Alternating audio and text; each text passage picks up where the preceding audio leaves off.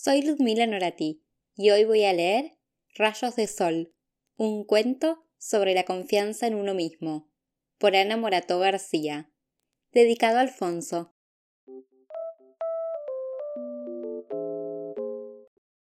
A Miguel a veces le costaba ponerse los zapatos porque se hacía un poco de lío con los cordones. Eso le daba mucha rabia y le decía a su madre, No puedo, no puedo. Otras veces, Miguel intentaba hacer una tarea, pero no le salía bien, así que se enojaba y repetía, No puedo, no puedo. Su amiga Sara se enojaba cuando se caía de la bici. Ella también repetía, No puedo, no puedo. Le decía a su padre que no sabía andar en bici y que no quería volver a subirse. A Sara le gustaba mucho jugar al básquet, pero no siempre le salía bien.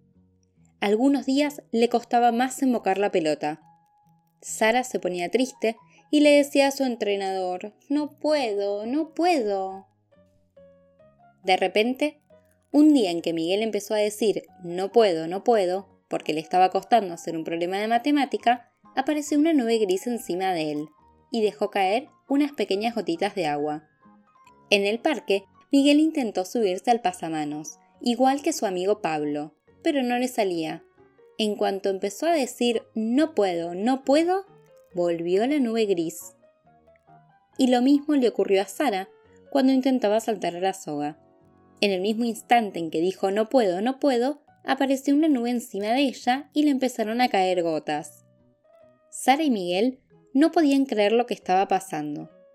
A Sara no le salía el dibujo como ella quería. De nuevo empezó a decir no puedo, no puedo, y a rayar el dibujo que estaba haciendo. Entonces apareció la nube encima de ella. Cada vez que a Miguel y a Sara no les salía algo y decían no puedo, no puedo, volvía la nube gris. Esa noche los dos tuvieron un sueño muy especial. El sol apareció en sus sueños y les susurró que si en vez de decir no puedo, no puedo, decían sí que puedo, el sol se pondría encima de ellos y les mandaría unos rayos con una fuerza especial para ayudarlos a conseguir lo que se propusieran. Les dijo que aunque no lo consiguieran al primero ni al segundo intento, o incluso aunque tardaran días en conseguirlo, tenían que seguir intentándolo todas las veces que hiciera falta, repitiendo sí que puedo, sí que puedo. Porque si siguen intentándolo, el sol se colocará encima de ellos para iluminarlos y ayudarlos con la fuerza de sus rayos. Y además, así evitarán que la nube gris se ponga sobre ellos.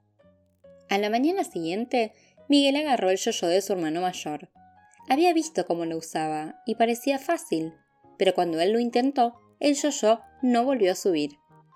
Miguel empezó a decir no pude, pero rápidamente se acordó del sueño que había tenido y empezó a repetir Sí puedo, sí puedo.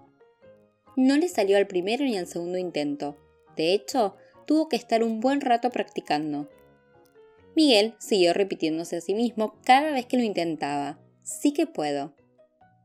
Y después de un rato, logró que el yo-yo volviera a subir. Por fin lo había conseguido. Fue corriendo a contárselo a su mamá. Mamá, mamá, ya sé cómo funciona el yo-yo. No dije no puedo y no vino la nube. Vino el sol, que me ayudó a practicar hasta que me salió. Su mamá, orgullosa de él, le dio un abrazo muy fuerte. Sara tiene unos patines nuevos que le trajeron los Reyes Magos.